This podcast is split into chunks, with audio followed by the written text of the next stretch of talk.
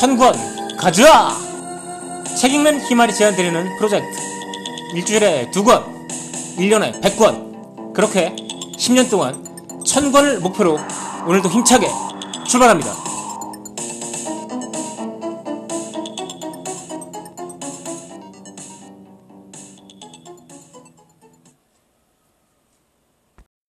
안녕하세요.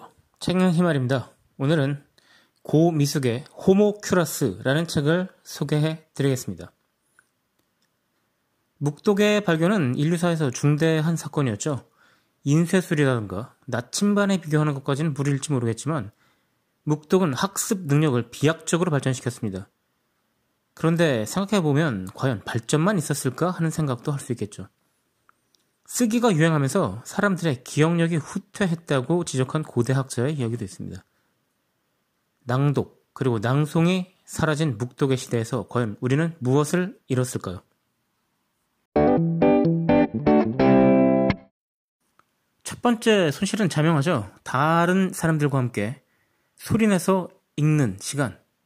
그것은 시간과 공간을 공유하는 하나의 잔치라고 할 수 있겠는데요. 그게 사라졌다라고 볼 수 있겠죠. 자, 호모큐러스에서 저자가 하는 말을 잠깐 보겠습니다. 어쩌다 이 지경이 되었을까? 가장 근본적인 이유는 말을 자연스럽게 주고받는 장이 없어진 탓이다. 성장한다는 건 말을 배우는 과정이기도 하다. 골목에서, 거리에서, 학교에서, 집에서. 하지만 우리 시대에 이 통로가 다 끊겼다. 골목은 사라졌고, 거리에는 광장이 없고, 학교와 집에는 마당이 없다. 이벤트와 쇼는 다 구경을 위한 것이지 쌍방향적 소통의 무대가 아니다. 라고 30쪽에서 고미숙은 지적하고 있습니다. 인류는 글자를 발명한 다음에서도 마음속으로 읽는 묵독이라는 새로운 방법을 발견하기 위해서 천년을 넘게 기다려야 했죠. 사실 천년 정도가 아닙니다. 빅토리아 시대 때 디킨즈와 쌍벽이라는 평가를 받던 소설가 세커리는 자신의 소설이 음란하다는 지적에 대해서 잡지에 이런 글을 기고했습니다. 우리 시대 귀부인들의 신체에서 가장 순결한 부분은 귀다. 순결한 귀에 음란한 소설을 들려주어 죄송하다는 독설이죠. 세커리답다는 생각은 드는데요. 자, 여기서 제가 지적하고 싶은 얘기는 무려 빅토리아 시대에도 낭독이 일반적인 독서 방법이었던 사실이겠죠. 거실에서 다 같이 모여 앉아서 한 사람이 읽어주는 한 사람이 책을 읽고 다른 사람들은 그 소리에 귀를 기울이는 그런 독서 방법이 빅토리아 시절 때까지도 일반적이었다는 겁니다. 오디오북 출판사로 유명한 오더블 같은 경우에는 저녁 시간에 가족과 함께 오디오북을 듣자라는 캠페인을 벌이고 있는데요. 가족과 함께 책을 읽는 전통을 되살리자라는 이야기를 하고 있습니다. 자, 고미숙 책에서 다시 한번 보면 독서란 원래 소리를 동반하는 행위다라고 말을 하고 있습니다. 독서란 큰 소리로 책을 읽는 거고 그냥 책을 읽는 건 독서라고 하지 않고 간서라고 하고 한다는 말을 하네요. 독서의 독자에는 말씀 원변이 있죠. 로큰롤이 등장하고 청소년들의 청력 감퇴가 시작되었다고 합니다. 소니의 워크맨 그리고 지금으로서는 MP3의 발명이 그 현상을 더욱 가속했겠죠.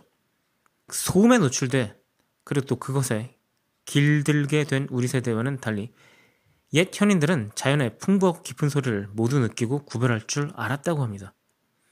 박지원의 열화 일기의 한 대목을 들어보겠습니다. 이 부분을 보면 과연 옛 현인들은 자연의 풍부한 소리를 듣고 구분할 줄 알았다는 생각이 드네요. 하룻밤에 아홉 번 강을 건너면서 들은 물소리를 묘사하는 부분에서 연암 박지원이 이렇게 이야기를 하고 있습니다. 깊은 소나무 숲이 퉁소 소리를 내는 듯한 건 청아한 마음으로 들은 탓이요. 산이 갈라지고 언덕이 무너지는 듯한 건 성난 마음으로 들은 탓이요.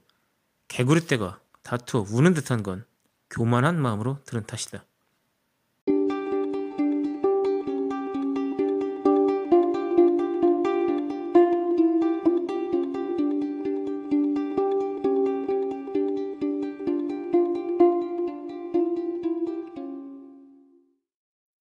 낭독이 가져오는 혜택은 소통의 회복 그리고 소리의 자발근에서 끝나지 않습니다. 동의보감에 정통한 저자는 낭독이 우리 몸을 건강하게까지도 한다라고 말을 합니다. 현대인은 잘 쉬어야 된다라는 압박감에 휴식을 마치 프로젝트 대하듯 하는데요. 예를 들면 한 해 한 번뿐인 여름 휴가를 계획하면서 1분 1초 단위로 동선을 계획하기도 하죠. 아, 제 얘기입니다. 딴, 얘기, 딴 사람 얘기가 아니라. 자, 그런데 이런 세태에 대해서 저자 고미숙이 일갈하는 장면을 한번 들어보겠습니다. 휴식의 정의는 간단하다. 숨결이 고르게 되고 근육이 부드러워지는 것. 오장육부의 기운이 매끄럽게 순환하는 것. 이런 활동을 일러 휴식이라 한다. 그래서 낭송이 가장 좋다. 반야심경이나 주기도문, 성당의 미사문 등이 다 묵독이 아니라 낭송을 위주로 하는 이유가 여기에 있다. 그 경전들을 낭송하면서 그 의미들을 분석하고 비판하는 이는 없으리라. 소리의 울림만으로도 몸과 마음이 평온해지는 것을 느끼기 때문이다. 그리고 그 상태가 곧 영성이다. 같은 이치로 고전을 낭송함으로써 내 몸과 우주가 감흥하게 하는 것. 이보다 더 좋은 휴식이 있을까? 132에서 133쪽에 나오는 구절입니다. 자, 이렇게 말하면서 저자는 낭송이야말로 최고의 양생술이라고 말을 하고 있습니다. 서정록의 잃어버린 지혜, 듣기라는 책을 인용하면서 저자는 낭송할 때 인간의 뇌파가 우주의 평균 주파수, 소위 슈만 공명과 일치한다고 말을 하고 있습니다. 무슨 얘기인지 잘 모르겠지만 뭔가 신비하죠?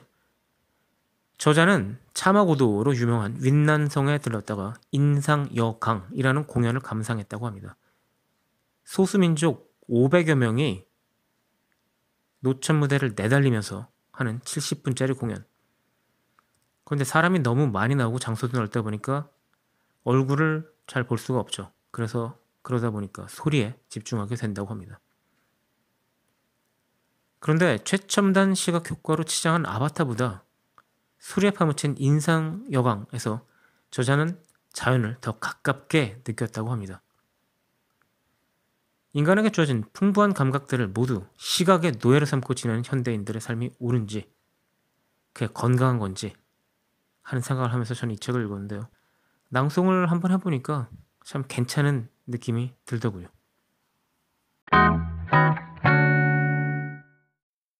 고미숙 교수의 책에 대해서 비판하는 사람들이 있는 건 저도 알고 있습니다.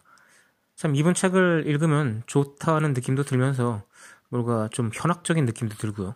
약간 거리감이 있는 느낌도 들고 너무 옛 것만 좋다고 하는 그런 느낌도 들긴 하죠. 저도 이제 이 책을 저는 이 책을 시작으로 고미숙 선생님의 책을 여러 권을 이제 동시에 읽었는데요. 고미숙 선생님의 책을 뭐 굳이 여러 권 읽을 필요까지는 없을 것 같지만 한 권 정도는 읽으면 꽤 괜찮다는 생각이 들더군요. 책 읽는 힘을 고미숙 교수의 호모큐라스 음, 별 5개에서 3개 반 정도는 충분히 줄 수 있는 책이라고 생각하고요. 그렇게 추천드리면서 책 읽는 힘을 오늘 물러가도록 하겠습니다. 다음 시간에 또 뵙겠습니다.